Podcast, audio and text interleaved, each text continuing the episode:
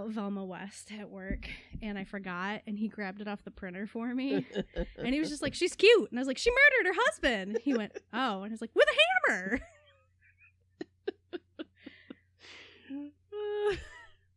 that that feels right. That feels typical. Feels on brand. Uh, very much on brand.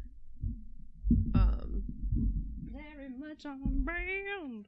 Like for Christmas Eve and Britta's drinking. so, uh, hi guys, and uh, thank you for joining us here at the Lake Erie Library. I am Beth. Dun dun dun dun dun dun dun. I'm a mean one. I'm Britta.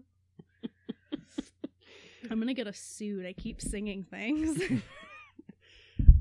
I I'm so worried we're gonna check our little Lake Erie Library email and which I guess if you guys really wanted to, you could email us. It Oh is my on our God. Podbean. Does anybody send email anymore for real reasons? I would just laugh if I had like this random like, "Hey, I just really enjoyed your podcast. This is like I would print it out and frame it. Did I ever tell you, speaking of like things I want to print out and frame, um, I have saved on my phone a Google review for our library. And I feel like I know exactly which one. I'm sure you do. It's my favorite review.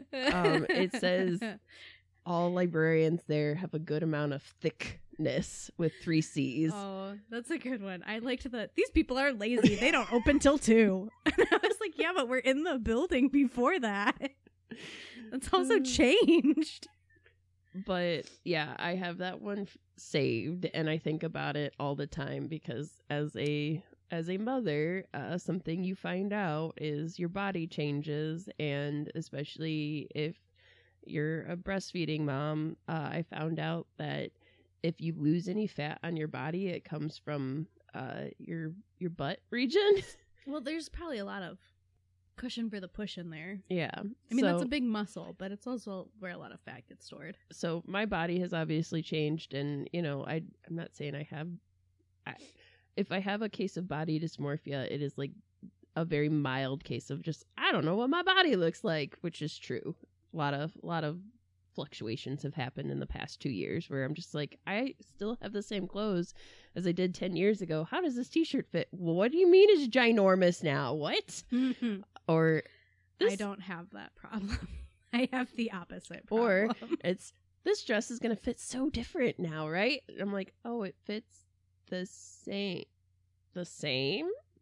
Why does it fit the same? I've lost so much weight, and then I'm like, mm, My okay. problem is the well, time to get out my seasonal sweaters. Oh, time to put those all away because you can't fit any of them Oh. over your linebacker shoulders and your porn star chest. Jesus. so, anyways, I just think about that line that I want to frame because I I want to put it I want to put it in my like workout area and then do squats and that'll make me feel better. Do you want to start sitting on the goblin perch and you can squat the whole time? I don't I don't know.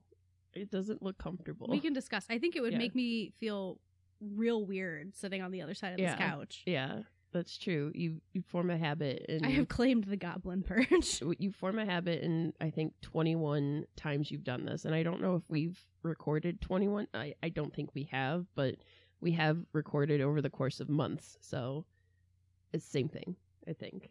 I like you're doing the math right now of how many It's times. been like three months at Mhm. least, if not more, that we've been sitting here recording. yeah, so definitely It's been like four months. habitual. Yeah, I think I'd feel weird too.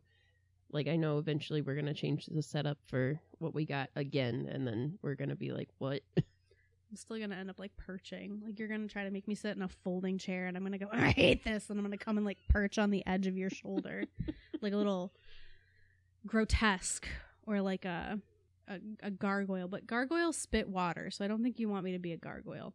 That's a fun. That's your fun fact for this Christmas Eve episode.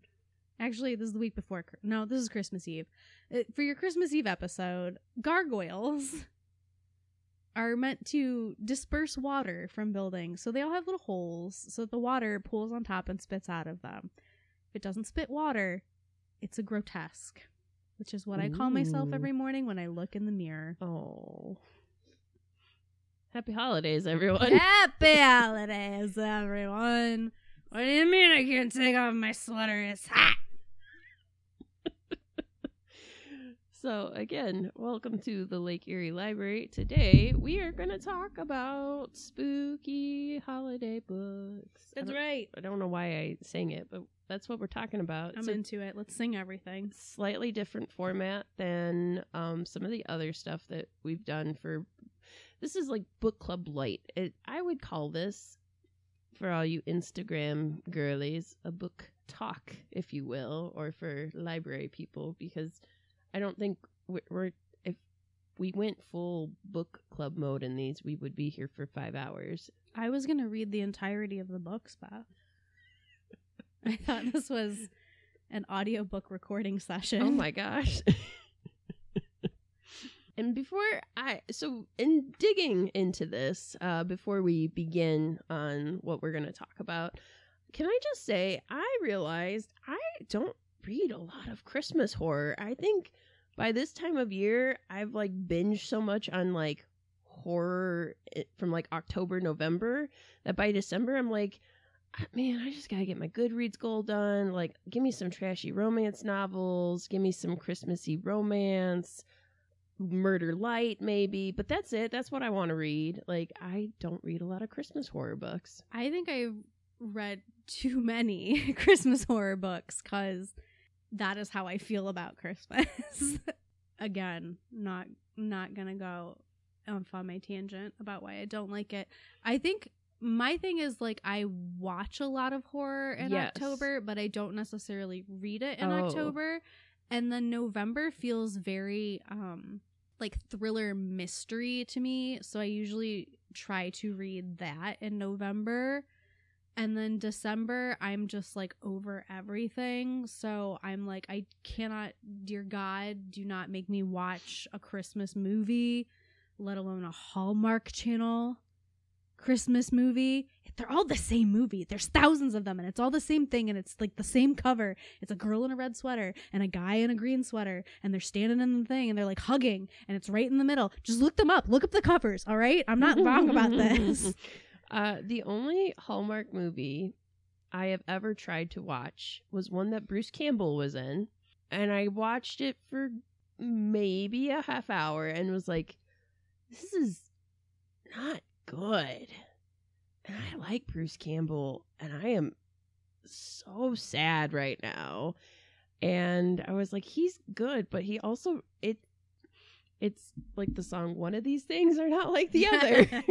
one of these things doesn't belong. And you I- just like he's like putting up Christmas lights and you wait for him to like pull out a boomstick or yes, something? yes, Okay. yes, and because he's a little sardonic in it, and a little, you know, it, it's just hard because, as I said, I like him a lot as the character Ash, but I feel like I feel like I have not seen him not be that character in what, a very long time. Like I can't think of a movie where I'm like, oh yeah, he was completely different in that. what animated cartoon from like our childhood?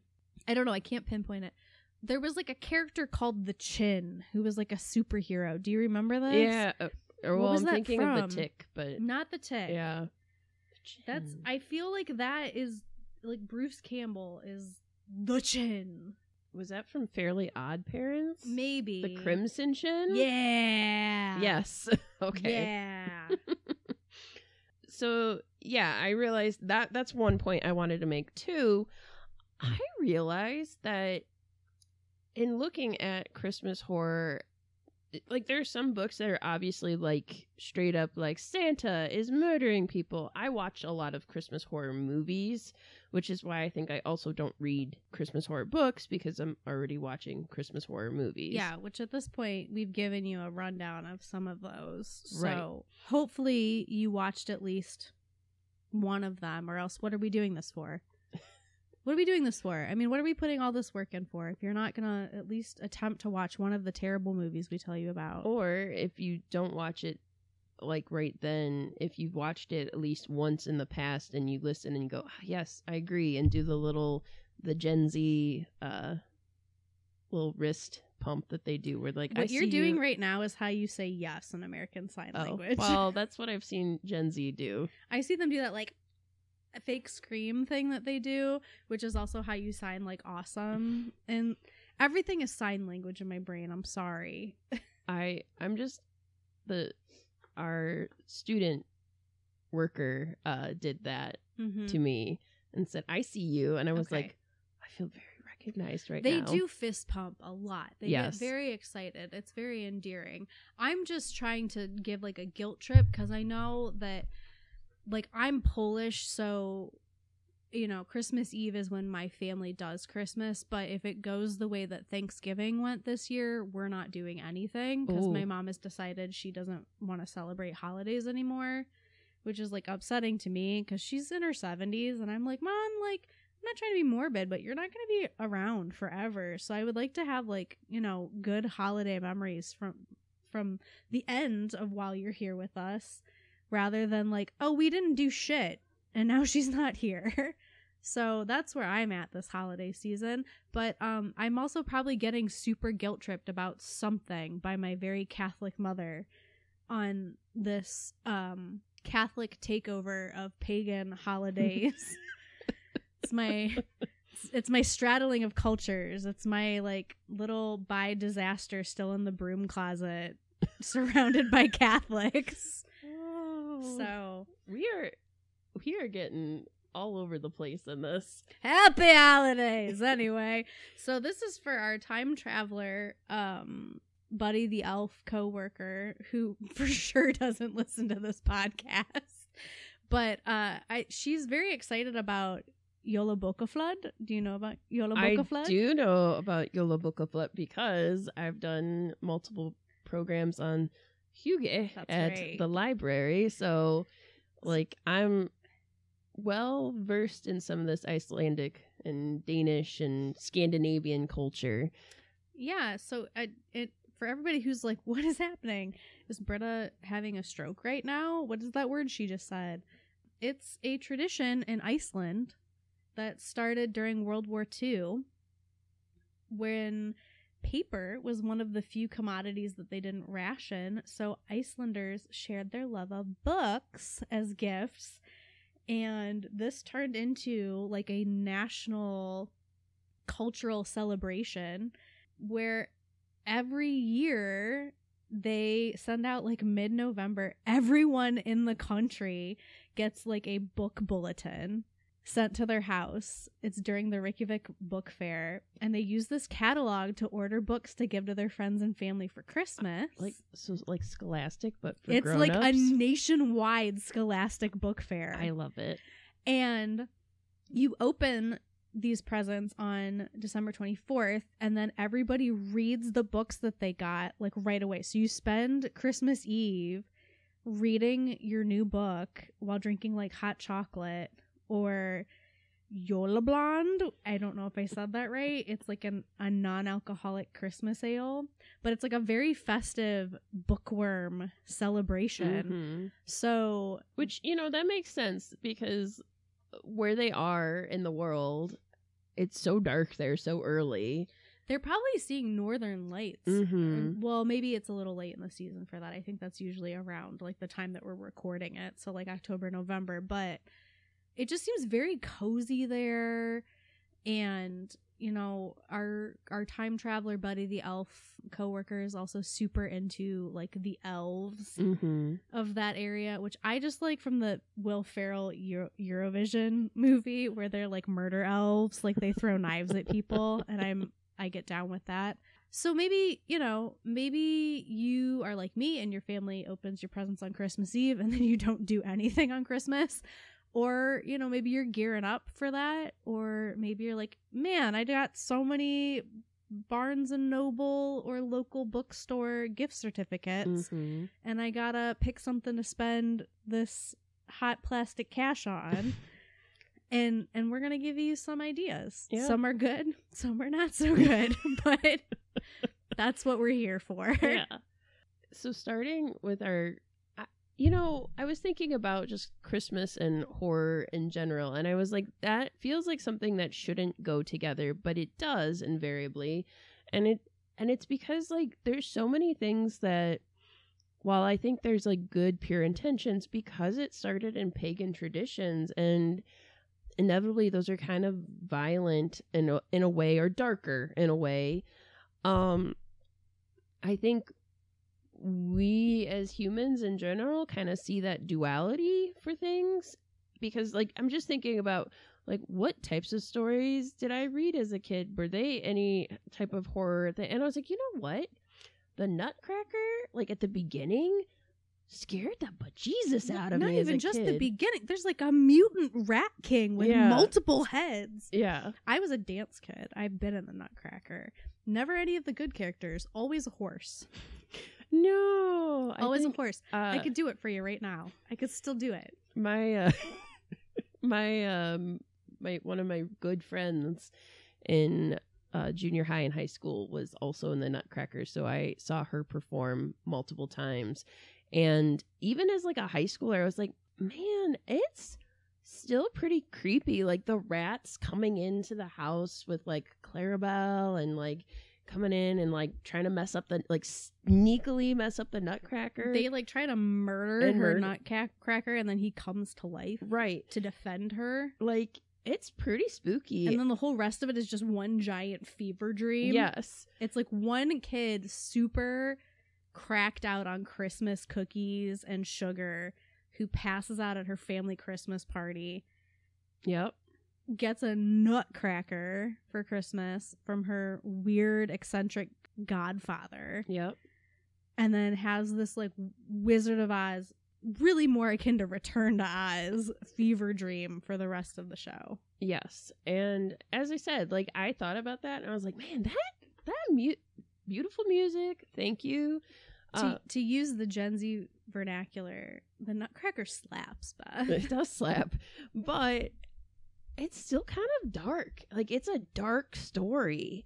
And um I know the first story we're going to discuss also is dark and it is not considered our buddy the elf coworker it, we have bonded over this story and it's not considered a horror story but it is a horror story Straight up the meaning of the season. yes Ghosts ghosts coming to billionaires to torture them into becoming good people. I'm talking about you, Elon Musk and Amazon guy.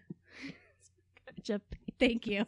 I could picture him, Jeff but I was like, oh, what's his name? He is the Rat King. Uh, and yeah, so we are discussing a Christmas Carol, and um, But I still think that we should just record our own version of Christmas Carol for them as a Christmas present. we we could. It is technically free to distribute. It is a on Project I have a whole bottle of Frankenstein wine left. We can do this. so before I before we discuss it, I just want to read the preface of uh, a Christmas Mhm. Carol, which is I have endeavored in this ghostly little book to raise the ghost of an idea which shall not put my readers out of humor with themselves, with each other, with the season, or with me. May it haunt their houses pleasantly, and no one wish to lay it. Their faithful friend and servant, Charles Dickens. So, uh, for those of you who don't know the story of a Christmas Carol, which if Where have you been? yeah, I'm sure you know it because uh, there's again because it is free to share and use. There are so many different versions of a Christmas Carol. Like as a kid, my I think my first introduction to it was with Mickey Mouse and Donald Duck and and Scrooge McDuck. Yeah, I'm I'm sure I don't know when that came out. I'm sure I saw that before, but I did go see the Muppet Christmas Carol which in is theaters. My favorite version of the Same. Christmas Carol. The Muppets make everything better. Yes. But um I also remember that my cousin who is like she's your age, she's like 4 years younger than me, was terrified during the Muppets Christmas oh Carol. man, the and I didn't get it. I was like, "Why is she crying?" Uh, and my the- mom's like, "She's because she's scared." I'm like, "But this is it's puppets, mom." the Ghost of Christmas Present, even though it's supposed to be like a little girl go- glowy I girl think she ghost. was more scared of Christmas future. Christmas Future is scary, and like I can definitely I've seen productions of A Christmas Carol. Uh, there's one theater company that does like a version of it every year, and they don't change the ghost of Christmas Future ever, so it's the same. It's scary. Like I was like, I'm in junior high. I'm I'm 13 years old. I'm not scared, and I'm like, no, I'm a little. It's a little spooky. It's the only way to defeat capitalism, Beth, is through fear. Yes. We have to make them afraid.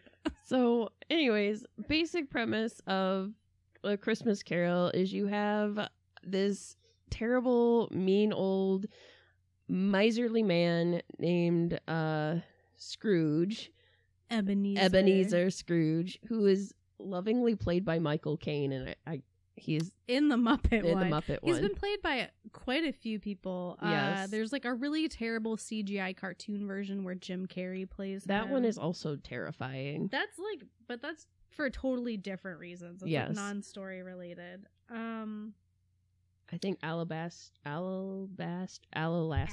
A- Alistair. Thank you. I was gonna say Alabaster. and Wow, that's you're not, a- even drinking. No. I'm like, that's not his name. That's a There was like Mineral. a weird made-for-TV one where I think was it Ethan Hawke played oh, him. It was on like Starz or Showtime. Okay. So like a lot of people Mhm. have played him. A lot of renowned actors. So it's about this man. He owns his own like little accounting firm. He is very well off. He treats his workers terribly.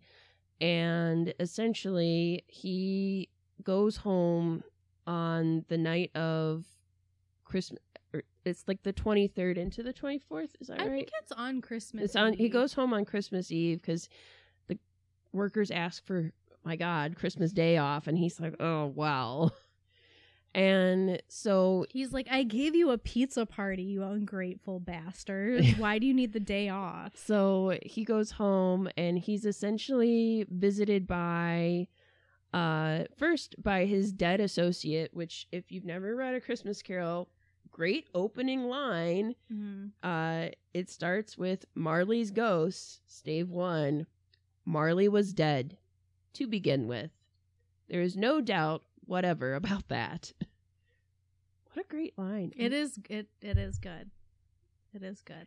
So, visited by Marley's ghost, and then he is, and Marley's just there, like, hey, you're like a really big piece of crap. Like, you are so selfish. Like, you're so miserly. You're so stingy with your money. Like, you have more money than you know what to do with. You're going to die alone. Before you die alone, I'm going to. like it's like all of my intrusive thoughts, but it's like if Beth died and came and said them to me. You're ugly and no one likes you and everyone hates you and nobody is really friends with you and they all make fun of you. Also, you're overweight and you're gonna lose all your money. I would never do that. Um, so, anyways, I just snorted.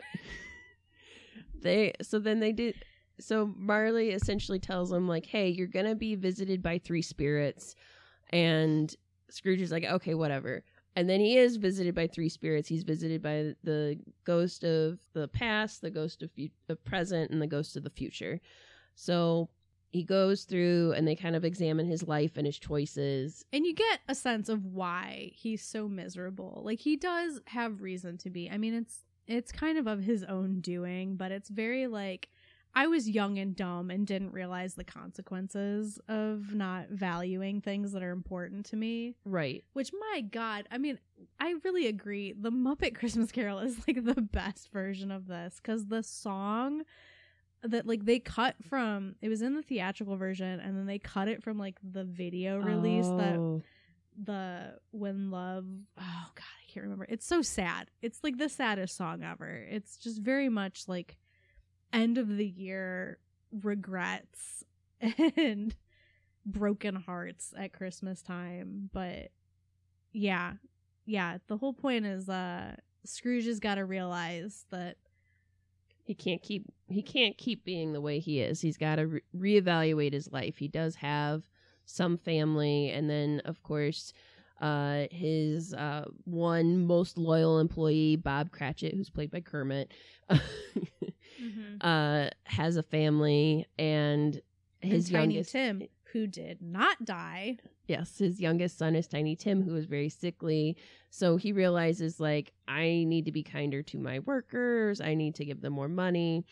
And yeah, like, the scariest part in this book is definitely the ghost of Christmas future. Like, he, is truly visited by three spirits. And I, I would say the spookiest part in these books is not. Well, first of all, if you see the Muppet version, the ghost of Christmas past is I think is kind of It's like a little girl. She's a kind weird- of ethereal. yeah, Um, I I get it. She's not super scary to me, but I get it. but I love Ghost of Christmas Present because he's just a giant muppet. Come in and know me better, man. Uh. There's so many just random lines in this that are really great too. I Scrooged is also a great adaptation of this Yes. with Bill Murray. I really like that one. And that ghost of like future is also terrifying with all the little critters inside of him. So we keep talking about the movie versions, but read the book. The book is the book is good. It's, It's- short. It's too. very short. It's a fast read, and I, you know, I don't love Dickens. Like we we joke about our like our wealthy benefactor because of um Great Expectations, Mhm. and I think some people have a hard time getting into him probably because you read him in high school, and by that I mean you read the Cliff's Notes because who's gonna read Charles Dickens when you Right, can be like a teenager. But it is a fast read. I actually got my copy of this because I own a hard copy of this book. Oh, I got you? it at Hale Farm and Village. Oh, That was my souvenir that I bought. like when we went to if you're unfamiliar with it, Hale Farm and Village is a like historic tourist area where you go back to like pre-colonial times. They have like where you can go and make hand-dipped beeswax candles, and for some reason they sell copies of a Christmas Carol in their gift shop, and that was what I chose at like age 11 to buy. I also it's it, it's on brand for me. I also bought like a copy of Romeo and Juliet when I went to like Ashland University for an orchestra, the Ashland Spring String Wingding, um, in their bookstore. So I just was like a, a ahead of my time as a child buying these books as souvenirs. which is funny because I'm pretty sure I. I'm not pretty. I'm like ninety percent certain I got both my version of A Christmas Carol and Romeo and Juliet through like the Scholastic book like magazine Hell and like ordered them and because I was like, oh, that's a cheap paperback. Yeah, having to read it for school. But I would definitely say, yeah, Christmas Carol is really short. If you're like, I don't feel like reading it, do yourself a favor Mm. and listen to Neil Gaiman My God. uh, what a read voice. it. What a voice. Like I I I often describe Adam Duritz from Counting Crows voice as being like the human embodiment of like what ch- hot chocolate feels like going down your throat, mhm. but the same can be said for Neil Gaiman's voice. Yes, I if I would listen to him read like car manual instructions, I'd be like, Mhm. mm-hmm, very good. So soothing. Wish I could set my like Google Maps GPS voice to Neil Gaiman. so sorry, you made a wrong turn. Beautiful. I love it. Um. So, anyways, yeah, do yourself a favor. Like, there is he actually is coming to New York. Uh. Well, by the time this is aired, he's already been to New York, and he did a live event. And I was like, oh my gosh! I I actually told our coworker about this, and I was like, aren't you so excited? And I'm like, you know, I don't know why I'm getting excited. I'm not. I can't just leave work. I have a bunch of library programs I have to do. Also, I'm, I can't buy like a plane ticket and hotel. Like I don't have money like that right now. Like what am I thinking? And I'm like, what's my tater tot gonna do while I sit and listen to Neil Gaiman read A Christmas Carol live for like three hours? It- Home- Sleep. Home, Alone too. Like what? be lulled into a delicious sleep where he dreams about ghosts and his very short life. So that's yeah. Listen to that. You can find it online. It's a there's a free audiobook version that the library, the New York Public Library sponsored. So well worth a listen. and then you can check it off your Goodreads list, and you it are counts. it counts. So that is the start. Our weirdly hectic start into this. Feels right. Feels on brand. There like there's one stupid quote from a Christmas carol that like I love so much. Yeah, let's hear it. It's you know, like you have like a a weird, scary experience around like bedtime, like you have a nightmare or something and you wake up mm-hmm. and you try to like rationalize it.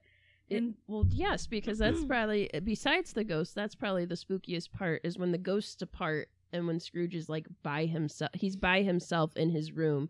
It's completely pitch black, and he's it's the old 1800s where they have the four poster bed and they have the drapes around the bed where like I just always think of like kings dying in Yes. those beds. Yes, and uh, you know I get it for like warmth purposes because like their houses weren't very warm, but I'm also like, what a good way to set yourself up for like the scariest psychologically terrible moments ever. Your whole bed is hiding under the covers. yes, Yeah. And he uh he's basically like talking to the ghosts after they've left. Like I think it's after Marley first appears or if it's Michael Caine and the Muppets, Marley and Marley. Marley and So- Marley. Oh my god. Anyway, he says you may be a bit of undigested beef. A blot of mustard, a crumb of cheese, a fragment of underdone potato. There's more gravy than grave about you, whatever you are more gravy than grave about you like is in my brain forever So yeah, it's a good as I said, it's a good way to kick off Christmas season. It is Christmas horror in its kind of purest form with a happy ending. and tiny tim who did not die Yes. he didn't guys he didn't Spoiler alert if you haven't read this. it's not a spoiler just latch on to it because it's very sad when you think he dies. it's really really sad That's true. All right. So moving on from there, uh do you want to go first? You want me to I go first? can. Okay. So, um, I'm gonna kind of crank out like three sort of together. They are YA books from the '90s, from our our Lord and Savior R.L. Stine, who is an Ohioan. He's from Columbus. And um, Bob used to crank out these Fear Street books in the 90s. And three of his super chillers, which, if you are familiar with, like, I wore this on purpose. I wore my, like, fake Babysitters Mm. Club shirt because they used to do the same thing. They used to do, like, the super Yeah. the super ones that were like instead of 150 pages they were the length of a normal book they were like 300 I think Sweet Valley High did that too, Yes. and they had that really, the, that one really terrifying cover where it was like a haunted house, and you opened it up, and it was like a girl with hair that was on fire, and I I remember as a child having no context to it, being like, Why like, is it's Firestarter why is this so scary?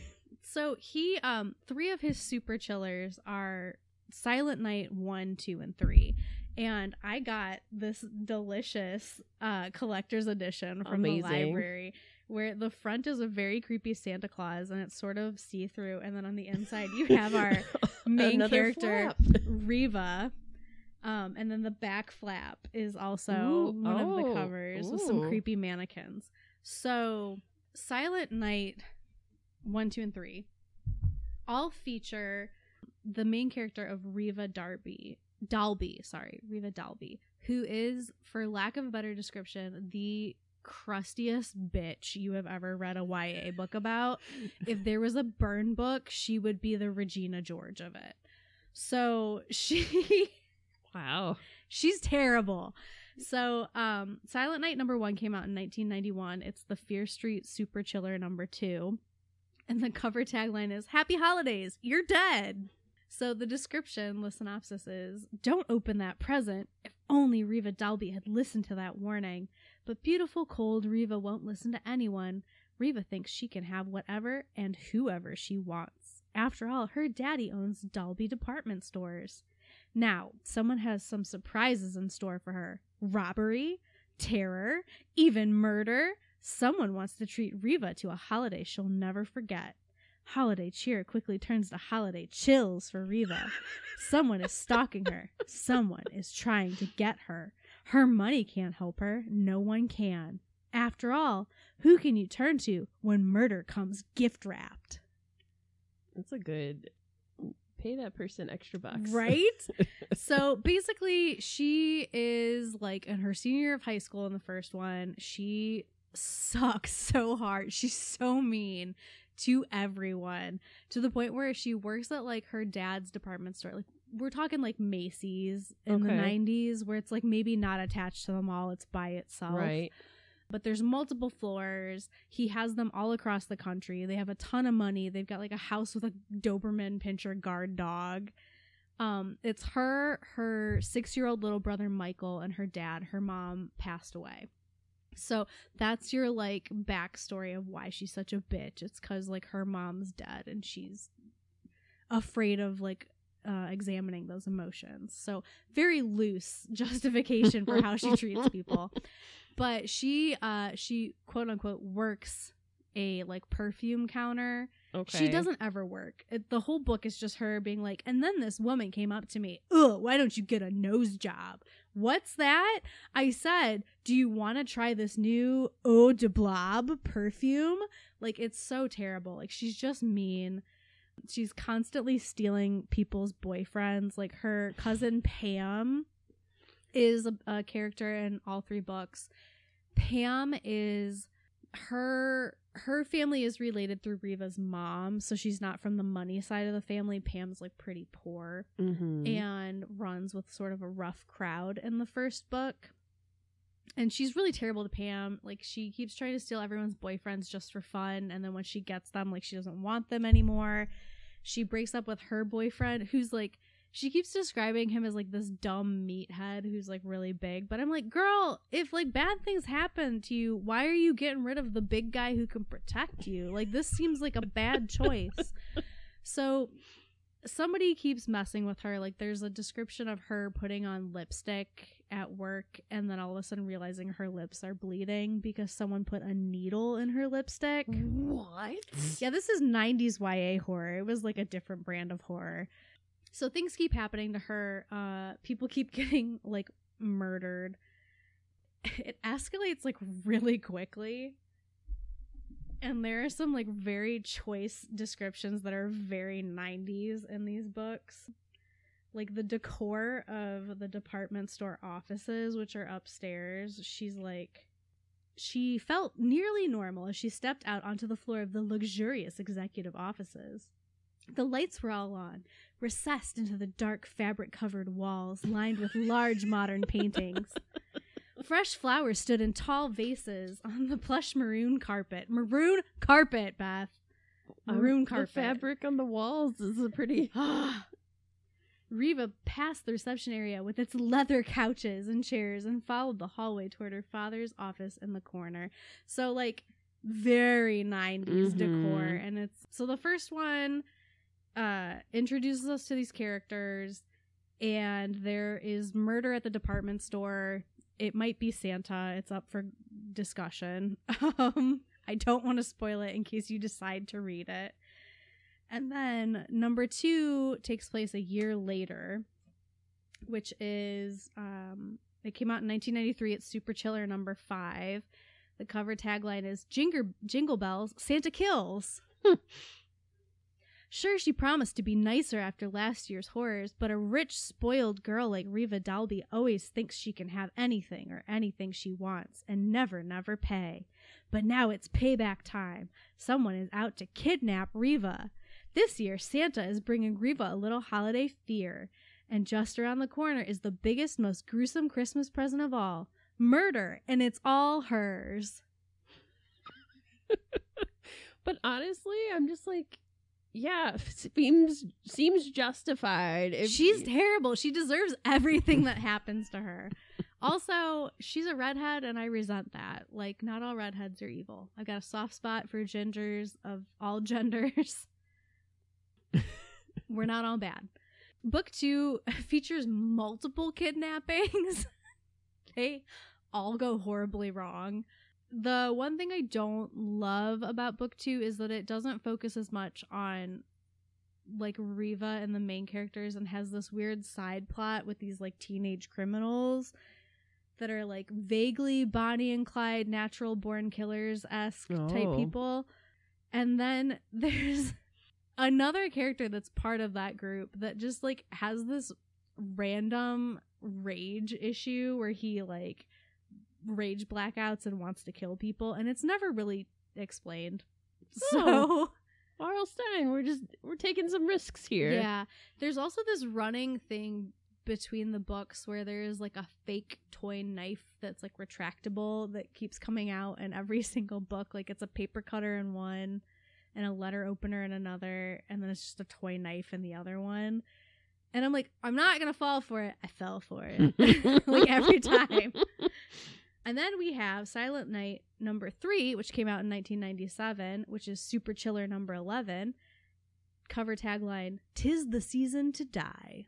Oh, I like that one. And basically, in this one, Reva wants to become famous and thinks, like, okay, I'm going to cash in on my rich dad, but then realizes she has like a stalker. And so at this point, Reva has graduated from high school, she's gone to college, and she brings home her very neurotic roommate, Grace, who has.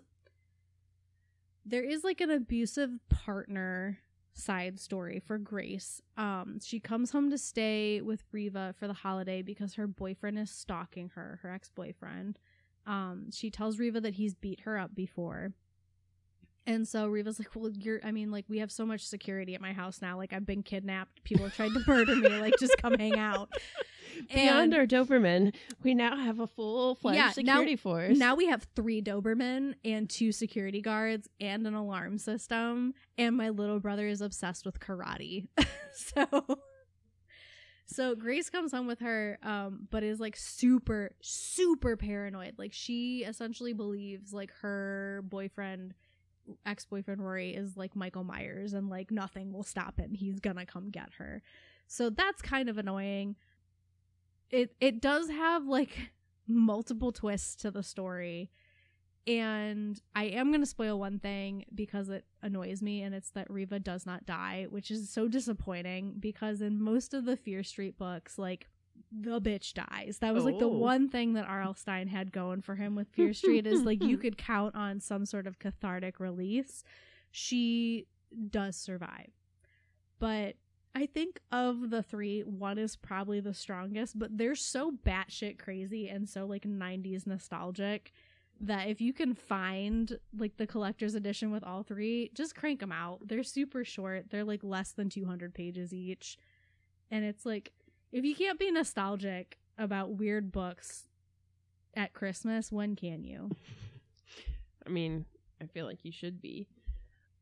So, on that note, different direction, but again, because I was like, I haven't really read anything, I was like, well, what can I find and listen to? So, this came up on multiple lists. Um, it's by Christopher Moore, and it's called The Stupidest Angel A Heartwarming Tale of Christmas Terror. I've read this one.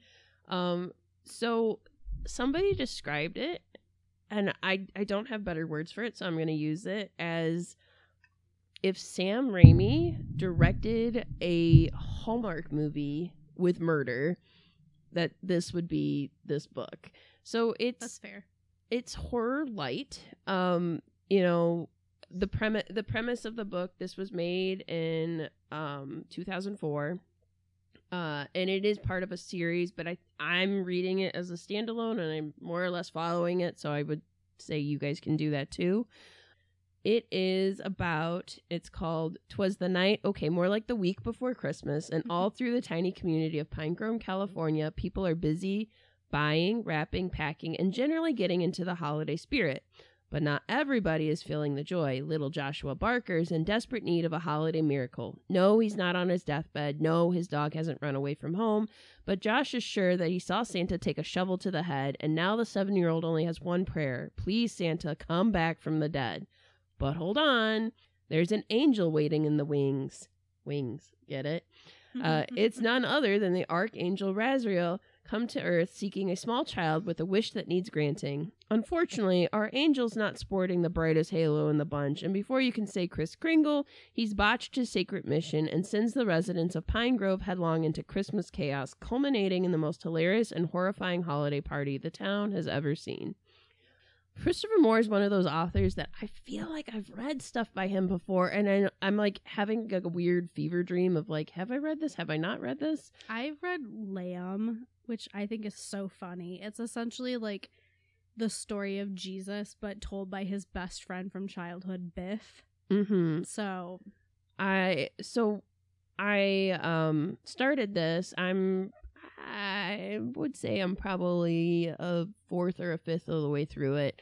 And again, describing it as if if Sam Raimi like directed a Hallmark Christmas horror movie, I'm like, yes, because it even opens with like it opens with a very like very small town. Here's uh somebody ringing the door uh the Salvation Army bell, getting donations.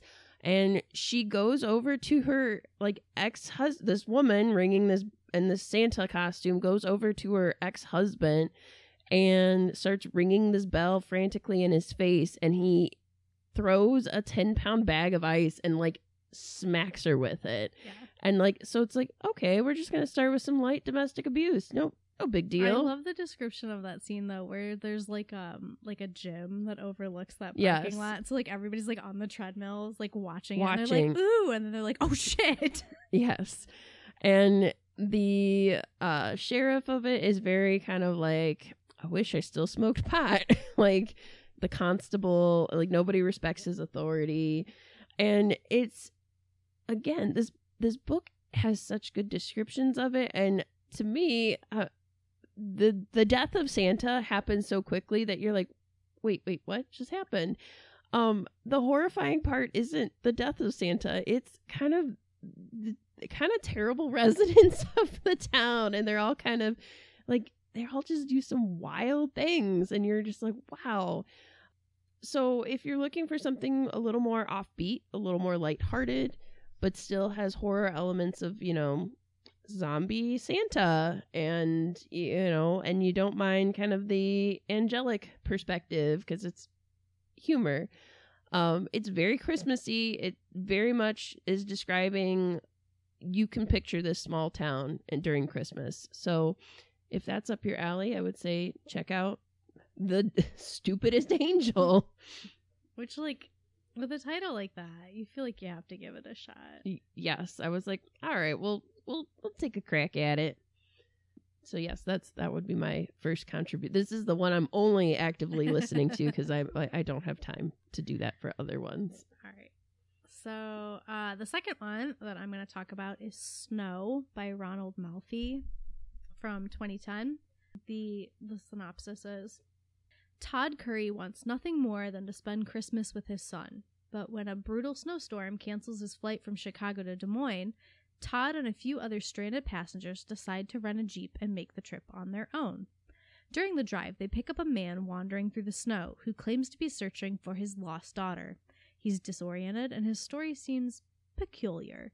Strangest of all are the mysterious slashes cut into the back of the man's coat, straight down to the flesh. When they arrive at the nearest town, it appears deserted, windows dark, cars abandoned, fires burning unattended. But Todd and the rest of the travelers soon learn the town is far from deserted and that they are being watched. Well, this is spooky. Yeah, so this is this is available in audiobook because that's how I was listening to it to start when I was reading it. It so obviously like it is sort of a a tropey thing of like a guy trying to get home for Christmas. I was gonna say sounds like the premise of planes, trains, and automobiles. Yeah, yeah. Instead of Thanksgiving, it's Christmas. Um, he is like estranged from his wife and his son. You learn later in the book that he's had some like sort of like gambling issues that have prevented him from seeing his son in the past. So it's very important to Todd to get home to his kid. And he meets these people in the airport. They decide to rent a car. This is like very creepy to me because I've been in this situation before. Like in Mhm. college, I was trying to get home for Christmas and there was a huge storm.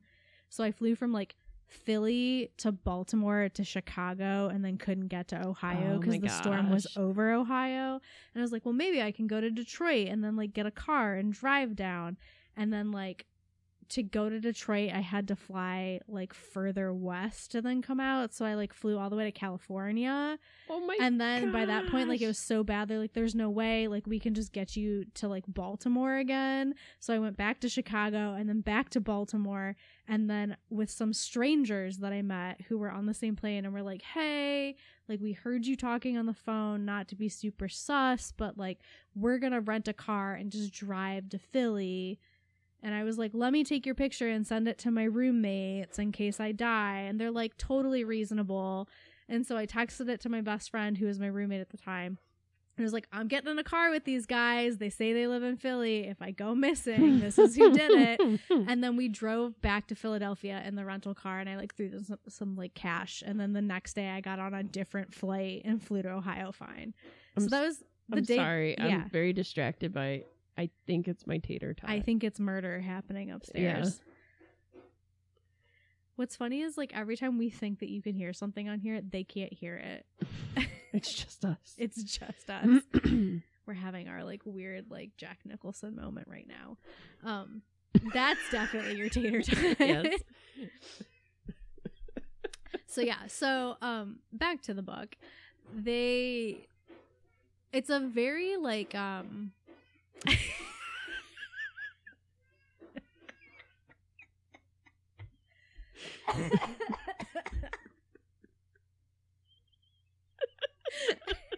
then we just hear your husband go stop oh god. I want to believe that like your refrigerator is no longer in one piece that he just like ripped the doors off. I have I have no idea what is being thrown or like hammering. He's Velma Westing. yes. Oh no. Uh He got caught, he got caught. taking him back. Yep. He got caught in Dallas. No. We're both like crying at this point. oh God. Okay. So it has like let's, let's talk about um, snow. snow has like kind of walking dead vibes to it where it's like these people have like happened to become the traveling group.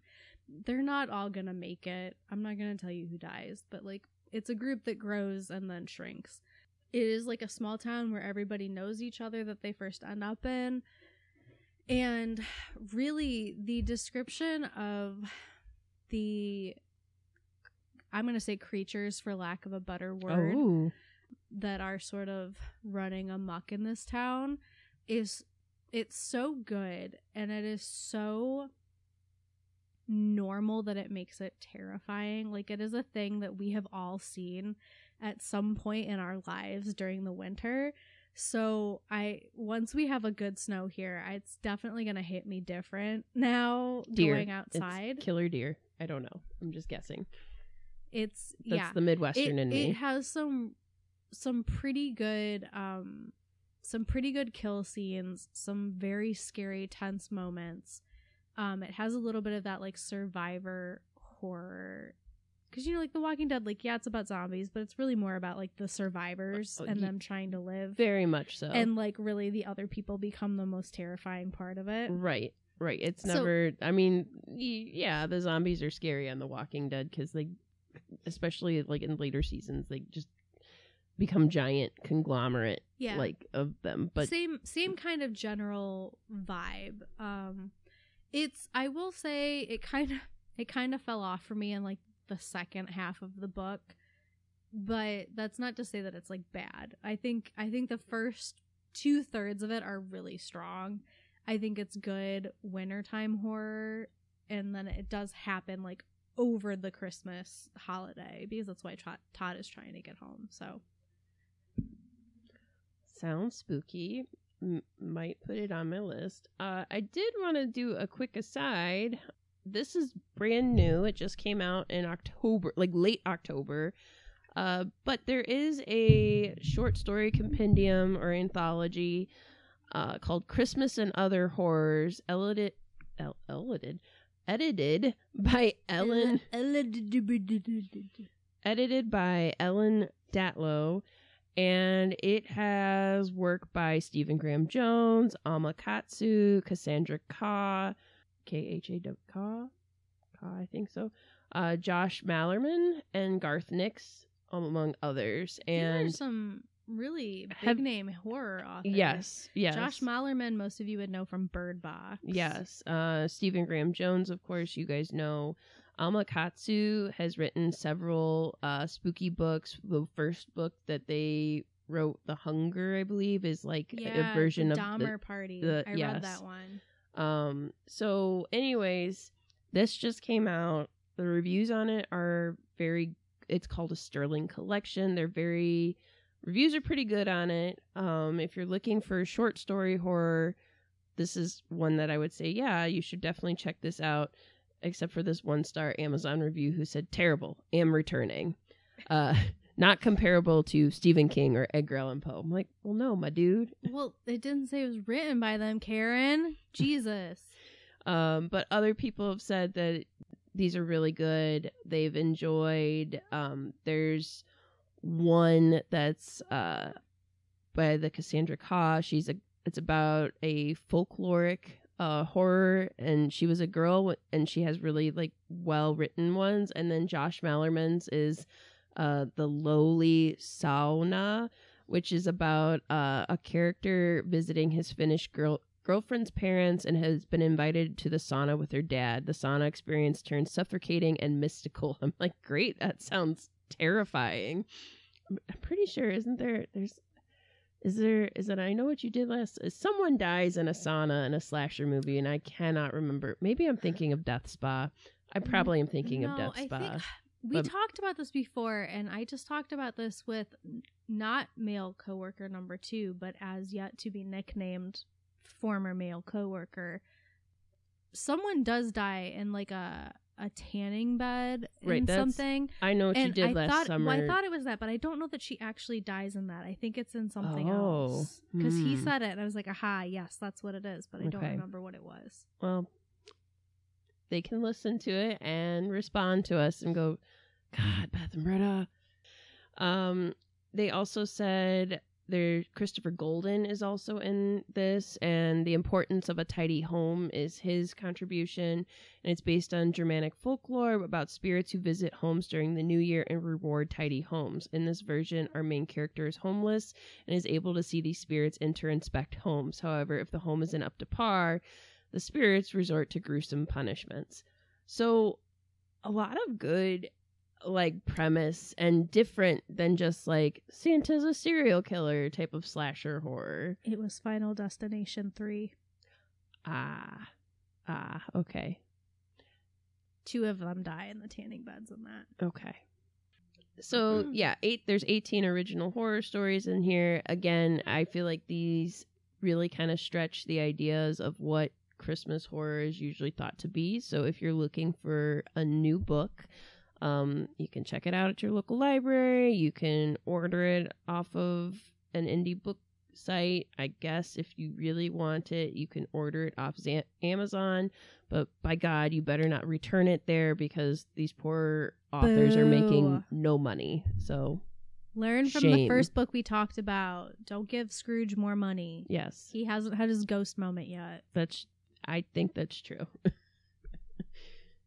if he has, he's just like, don't care. I'm still to build on the he has. moon. He was like, mm, I just had indigestion. Now I'm only to eat Soylent Green. Bye! and then launches himself into space. Uh, so yes, that's that's why I, on my to read list because I am very intrigued by that. I just I probably won't get to it until January. I don't love short stories anymore. I used to love them, like especially when I was in college because I took the subway a lot and it was like nice to just kind of crank out a whole short story on my commute. Now I have a hard time getting into them, but I'm intrigued. I am intrigued as well. We'll we'll have to reconvene in a. I'll give us like Next three Christmas, months. Yeah. we'll discuss if we've read it. Yep. And we'll both go, nope, didn't have time. okay, so uh, my next one is Nosferatu or Nosferatu, depending on how you want to pronounce it, by Joe Hill, who, because I call his father Uncle Steve, I feel like I should call him Cousin Joe. That's fair. Um, this is he is Stephen King's son, Mhm. Joseph Hillstrom King. He wrote under a pseudonym because he didn't want to ride his dad's coattails, which I respect. I also, if you guys like the dynamic of them being father son, uh, Midnight Pals, who is on, uh, they were on Twitter. I think they have expanded to other social media since Twitter's kind of imploding, It is and a public toilet. and they are also they just started a podcast and the whole premise is like that they have these different horror authors coming together kind of like the midnight society or like are you afraid of the dark telling spooky stories. And steve is so well written as like a it's like microfiction and he's well written but he's always like and my son my i'm so proud of my son joe. Joe is so great. And joe's like ah dad like and just kind of like you're too old type of thing. Like steve you're doing too much. I just have they ever done one where like Owen's there yeah and he just owen's like him? hey dad and then he's like but my son joe That's so sad. so sad it like very much reminds me of that. What is it like Brother Bear, where it's like sometimes I can still hear his voice. He's like I'm right here. yes Poor Owen. poor owen But yeah, so Joe Hill, um, I I love Joe Hill. I don't know if you read any of him. He, i have i read um the one with the horns okay. horns. Yeah.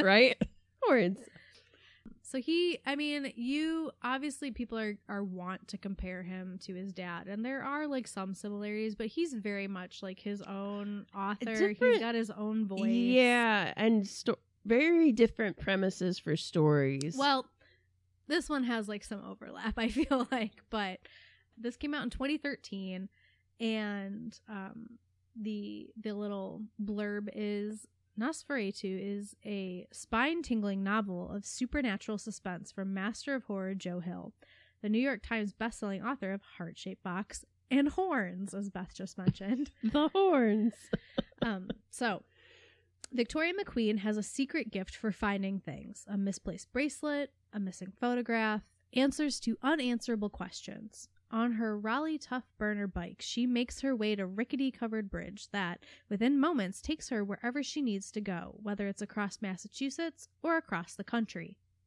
So we get like a, a childhood ver- version of Vic, and then we get an adult version of her. But essentially, she is like time traveling, multiversing through time and space over this covered bridge. Then you also have Charles Talent Manx, who has a way with children. He likes to take them for rides in his 1938 Rolls Royce Wraith with the Nosferatu vanity plate.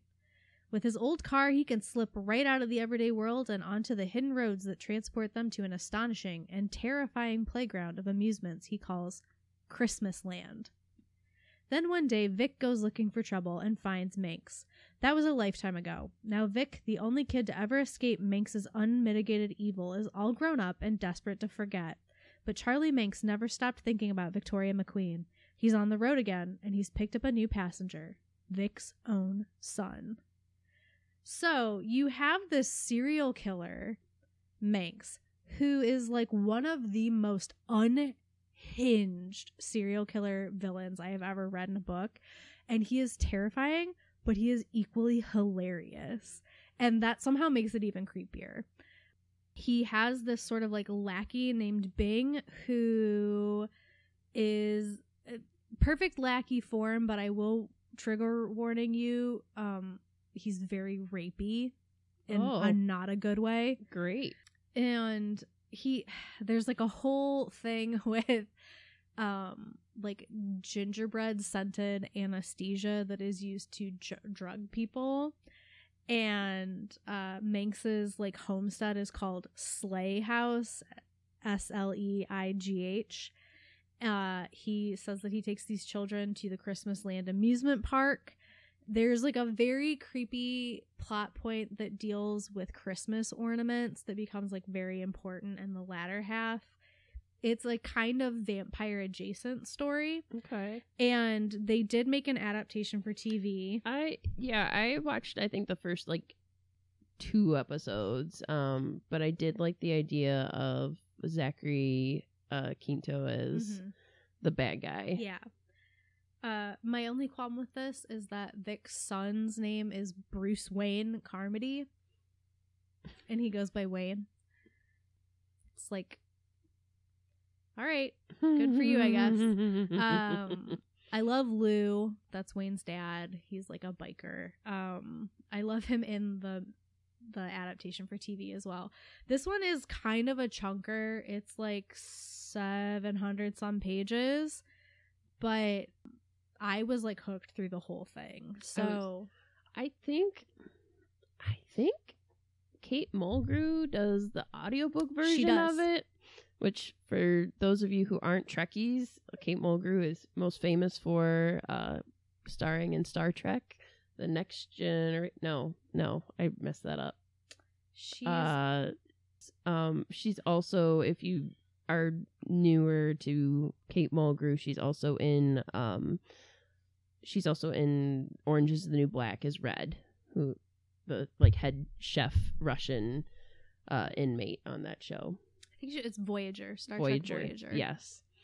So she does that's all I kept thinking while you were talking about it. I was like, wait, why am I and I was like, that's not correct. So I was trying to look it up while Yeah. you were kate mulgrew does do the audiobook so So if you're looking for, I would say a good time with an audiobook, listen to her. I don't know. Did you listen to it? I Is it- did. I enjoy her as a, a narrator. Um, Janeway is not my favorite captain, but that's for a different time and place. I would upset some people with my Star Trek opinions. I am um, a Trekkie now. I wasn't in my childhood. I thought it was like NSYNC and Backstreet Boys, where you could only like Star Trek or Star Wars, and I was a Star Wars girl. And then one year, I decided I was going to watch all of Star Trek in in universe chronological order, which has swayed me to like people that other Trekkies hate. So that's that's that. That's that. So yeah, uh, something to think about. I Nosferatu is on my reading list. Like eventually, when I, I think you'll like it. I think you might have a little bit of a hard time with um I feel like this is a trigger warning also worth mentioning. Um like Manx is a its children are his Right. victims. So I yes, I think I might have a hard time with that too. Uh, Joe Hill also writes his horror is it's different than his dad's, but it's the same. Where it's very visceral, but like at the same time, it it's icky in a way where his dad's is not. Where he like really gets to kind of like the mundane things that you wouldn't think about being gross. Where you're like, oh god, that's making my stomach turn. Yeah, I think it's also like very telling. Like they have they come from like a similar place in their horror. Like they do have like some overlapping themes and things like that, but it's like very obviously different generations and I Mhm. think that makes a difference as well. Yes, I would. Yes, I would agree to that.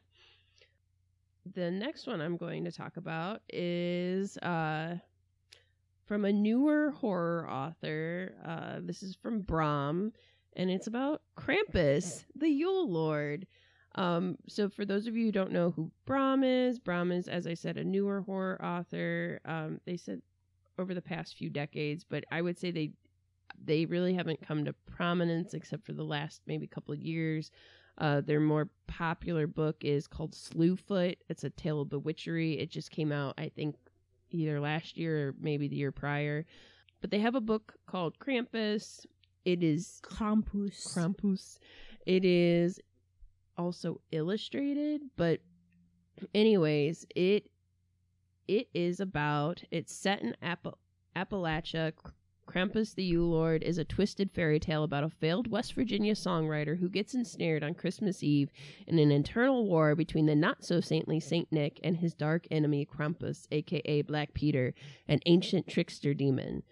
Krampus the Yule Lord is Gregory Maguire meets Susanna Clarke in the realm of Guillermo del Toro's Pan's Labyrinth, as well as Clive Barker uh, works on his dark sorcery from the shadows. Once again, featuring Brom's chilling, uh, beautiful artwork throughout. Krampus the Yule Lord is a feast of wonder straight from the kitchen of Sweeney Todd. Well, when you got all those name drops, I'm like, this this either means it's really, really good and it's exactly what like, yes, apt comparisons, or you're doing too much and we're trying to make up for it. Again, have not had time to read that, but I was like, I I really do enjoy so you know, you guys have just listened to our uh, spooky horror movie set in Chris- Christmas, and of course, we talked about Krampus. Um, I enjoy, that's one of my favorite Christmas horror movies. It's one that I rewatch every year. I get something slightly new out of it each year.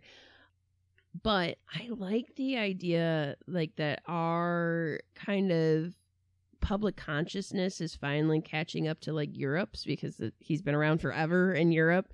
Uh, but the American consciousness is like, uh, like we know who that is now. And I like the idea of, you know, in this book, he's a multi-dimensional character as is uh Santa Claus and I like the idea of you know like Saint Nick isn't so saintly and maybe Krampus is inter like has got some some layers as Shrek likes to say like onion layers to him yeah I just think about those things because like I like the idea of him not being like a completely mean man maybe there is more, more altruism to him. He's just got he's got a system and he has to play by his system. Just same with like Santa. Yeah, I I read this book.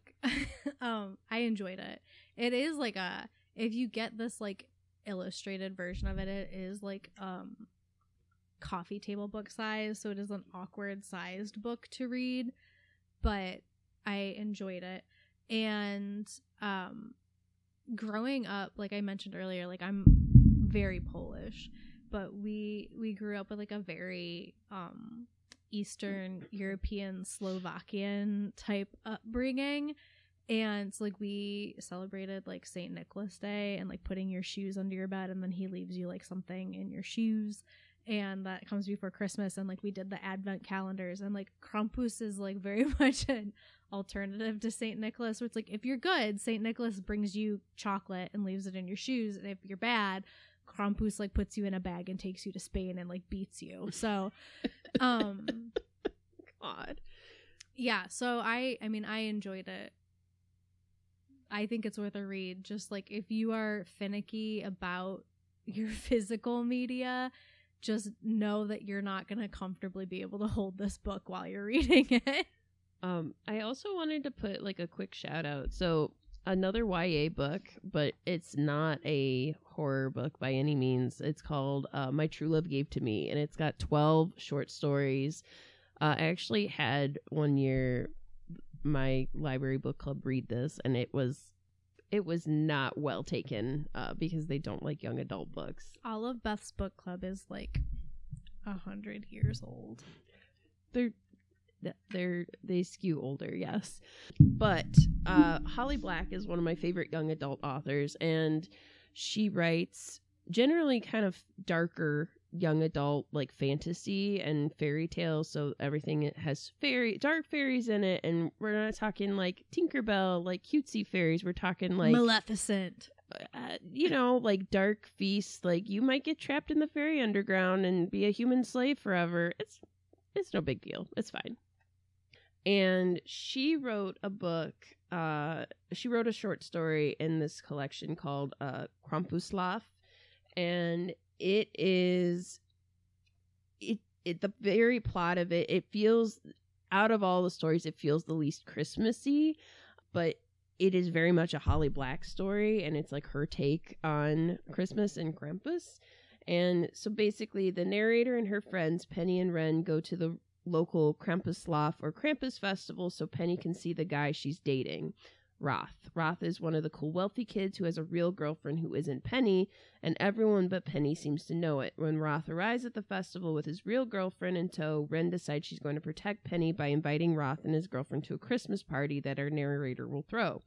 All the while, our narrator is preoccupied with a very handsome boy in a very realistic Krampus costume. Fast forward to the night of the party, which our narrator works incredibly hard on, and you know, is emotionally invested in.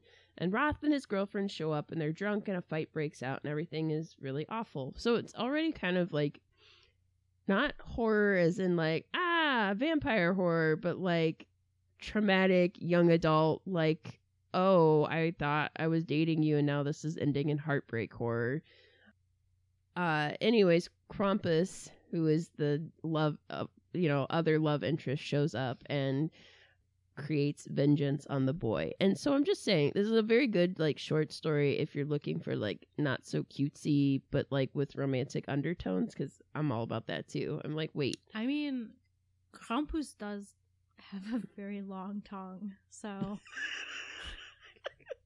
so, um, I get it. all all I'm saying is, uh, Holly Black. Uh, You know, if you ever hear this one day into the future and you're looking to write anything else that's holiday, please just write me a Krampus story. I would read that. Do you think like if I went right now on like archive of our own that I could find like Krampus smut? Oh, I'm a hundred percent sure that you could. For sure gonna go home and look this up. I don't want Struwelpeter to be there though. That just makes me think of Dwight Schrute. I I am yeah a hundred percent certain you can find it though. I'm hoping it's like original, like I just need you to know this is 100% stemming from the fact that I've accidentally stumbled upon, thank you, Tumblr, um, recently, Venom smut. like Venom from Spider Man. um, and I'm like really into it. So. Wait, do they base it off of like the comic or of like the Tom Hardy movies? it both. There's a wealth of both. I'm I'm sure there's a sometimes wealth of both. Sometimes Eddie's there, sometimes he's not. anyway, Oh, I have one more. Okay. and that is uh, weirdly enough because I just mentioned Dwight Schrute. It is Secret Santa, which came out in 2020 by Andrew Shaffer. I had read Andrew Shaffer books before I read this the first time because he has a series of mysteries, like mystery thrillers that star Barack Obama and Joe Biden. um, they're exactly what you think they are. They're so dumb and silly and fun and it's like best bros five ever solving international crimes so he wrote secret santa which a lot of people have described as like the office meets stephen Oh, king yes, this I was looking this up. This was on multiple like i love it i think you would actually like it it's it's a very like 80s horror book love it. It is set during the horror publishing boom of the 1980s and it he's like writing what he knows and that it takes place in like a publishing house. So um the main character is Lussi Meyer. She's basically like she got laid off when her employer, her publishing house got like absorbed by Harper and they like laid off a bunch of people and they kept all their own employees. And so she's been like hoofing it in New York City in the 80s. She's in her mid 20s. She's trying to find a new job.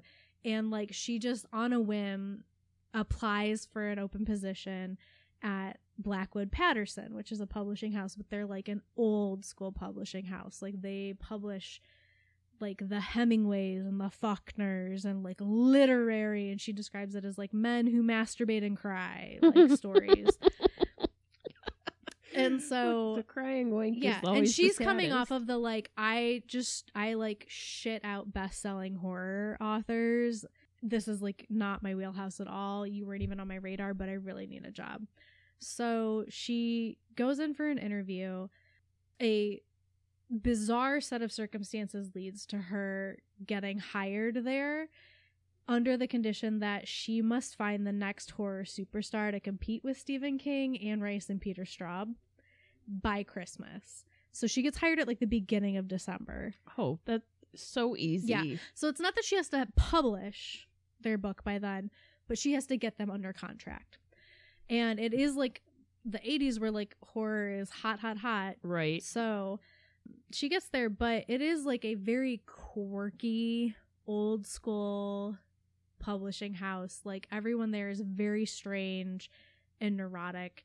It has like the vibes like yes it is kind of an office comedy but it has the vibes of like it reminds me of like the witches Roald Dahl like movie or like Death Becomes Her. Like it's very comedy centric but like horror light.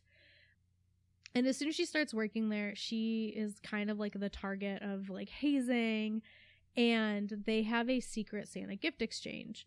And so she got hired after everybody picked their secret Santas. Right. But there is a gift under the tree for her. And what it is is they like all open their gifts at the Christmas party and everyone has to guess who gave them their gift. And so it comes to her, she's the last one. She opens it and inside is this little figurine that is very Krampus looking. It's a Hmm, it's a hmm. Perst and she recognizes it because her grandma had one when she was a kid. And it's this sort of like horned, big toothed, fur covered little like demon type um figurine and she knows that it belonged to the head of the publishing house because she saw it in his office but she has no idea who gave it to her and after she gets it um her coworkers one by one start falling victim to a series of horrific accidents akin to as they put it a george romero movie Hmm. um, Lucy suspects that her gift is involved. And with the help of her former author, who's named Fabian Nightingale, and he's like this British horror author. Um, and there's like a, a scene where they drink a bunch of absinthe and like go nuts in New York City, which cracks me up. They're like riding plastic reindeer down the street, racing them. She and Fabian have to track down her anonymous secret Santa and figure out the true meaning of the cursed object in her possession before it destroys the company and her soul. wow. I yeah, that does sound like something. I It's very campy, Beth, and Ah. there's like a ton of 80s pop culture references. can I just say I so like I don't think we've ever discussed this, but I I truly do like like work related horror movies. like it's a it's a niche uh, that I didn't think that I would like when the movie Office Christmas Party came out, I was like, I need to go see this. And I'm like, why like Beth, why do you need to and I'm like, I don't know, I just need to go see it. And if it's on like TV or if it's if it's on, I'll just watch it. And I'm like, Beth, why? And I'm like, I think I like to glamorize the idea of like having a ginormous, fun office Christmas party. And I'm like, why? Why? Can you imagine like if we did that? Like it would just be me. I would just be drunk. Yeah. It would just be me. I mean, Everyone else would be like, "All right, well, I'm going to leave." like the akin to that is like well one like we would never have it where we work but two like we've had something kind of like that and all of I didn't go. all of us dipped because we're like we don't want to be around people we know that are higher up than us Yeah. drinking that No doesn't thanks. sound like a good time yeah w- i used to work at a local retail chain and we had we had two different types of holiday gatherings so we had like the store holiday gathering where they would like go to like giant eagle and buy us which was funny because we were like a we had groceries but we didn't have like the they would buy us like food trays you didn't have a sandwich platter there. we did not uh you maybe had some Kraft singles. yes so uh they would buy us like and they would store expense like other stuff. And we would have like little christmas and holiday parties like during christmas but then um the department i worked in we would go and because we worked we worked with like the pharmacy as well and the pharmacist would take us like our small departments out to like eat at a restaurant and stuff like that. So we did that several years in a row. And I remember the one year we went to like Red Lobster and I was 16 working with like a bunch of adults and like everyone else is drinking and I'm just like sitting there eating my my salad with my assistant manager Uh, because like I got there later than everybody else, so I didn't have a place to sit in like the big party table at Red Lobster. So I, it felt like I was on a date with my assistant manager. and then he's like making fun of me for how I'm eating my salad because I, I didn't eat salad dressing back then because I was like, nah, it's fine. I can eat the vegetables raw And now I'm like, Beth, that's it, that is a little weird. That's why they make salad dressing. I don't really like salad dressing. So I'm just eating it with like a little bit of salt and pepper, and he's like, "That is the strangest thing I've ever seen." And I'm like, "Thank you." I um the only like office Christmas parties I've ever been to were when I gave ghost tours in Philadelphia. Our um the owner of our ghost tour company would have a like Christmas dinner in like South Philly at an Italian restaurant in like Queens Village. So like very like Rocky Balboa neighborhood. Mm-hmm. Um, and you knew that it was good food because there had been mob hits there. and so we would go there and they would just buy us like this really good Italian dinner with like the good like house wine and I Mhm. would just drink too much of it. And um, because it was Philly, like I didn't have a car, so I would either like have to take the subway home, or I would just like pathetically like look at one of the other tour guides and be like, "Help me, I'm poor, take me home."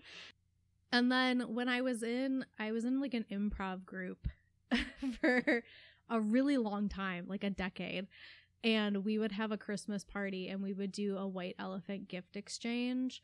And it was less about like getting anything good and more about just like pissing off one of the other people in the group. So I Mhm. have a I have a um like homemade soft pretzel maker and mini pie maker machine that are like a waffle iron Uh-huh. that I have literally never even opened that I stole from someone on the last round of White Elephant cuz like White Elephant you all get Right. a gift you open it and then there's like a chance to steal on the round and then you end up with whatever you end up with right. and I knew that my friend who was also in the group really wanted both of those and I stole them from him just so he couldn't have them and then I never used them. So you might actually listen to this if you do. Um I'm still not sorry.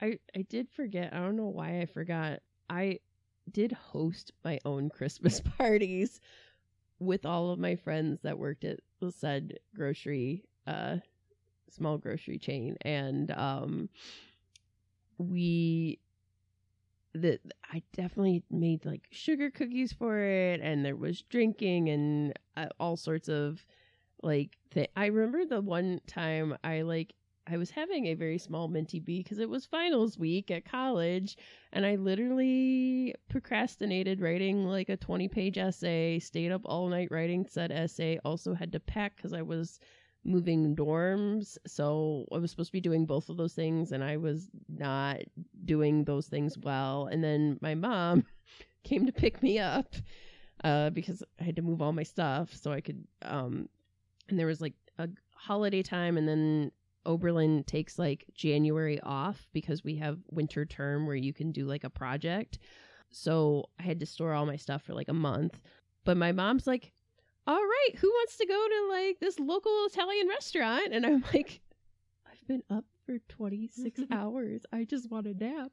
And I'm like having a very small minty bee. And I was like, and I have to. And uh, my sibling was like, Beth, just if you eat some food, like some actual food, and not just drink coffee like you've been doing, and you go home and you take a nap, just put on your ugly Christmas sweater and it's gonna be okay. Like everything else is prepared. And I that one in particular stands out to me because I don't remember the actual party because I think I was overtired and Mm. drunk.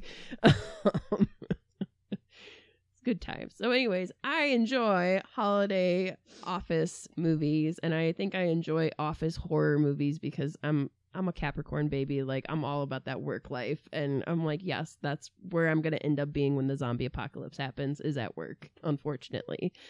Um, and on that really giant aside that we just both did. I also think we played the video game Left for Dead at some of our Christmas parties. And definitely we had like a whole year where we just continuously played that game, which if you've never played that, it's a horror game. Uh it's a first person shooter. It's a lot of fun. Uh I'm I'm sad they never made any other Left for Dead games. But anyways, the last book I'm going to end on is this it's a short chap book. So if you want to read this book, the only way to get it is by purchasing it from this author, which is good because then they get the money. And, you know, we're all about promoting small business around here and promoting authors for, for their work. And it's called Unmemory by uh, Kristi DeMeester. And it's an illustrated chapbook. And the premise of this is that it's really short. It's 9,000 word short story with 10 illustrations. The premise of it is a university student attempts to track down a briefly glimpsed Christmas film which traumatized her as a child. So, immediately upon reading this premise, I have not bought this yet because, again, apparently I don't read Christmas horror besides A Christmas Carol.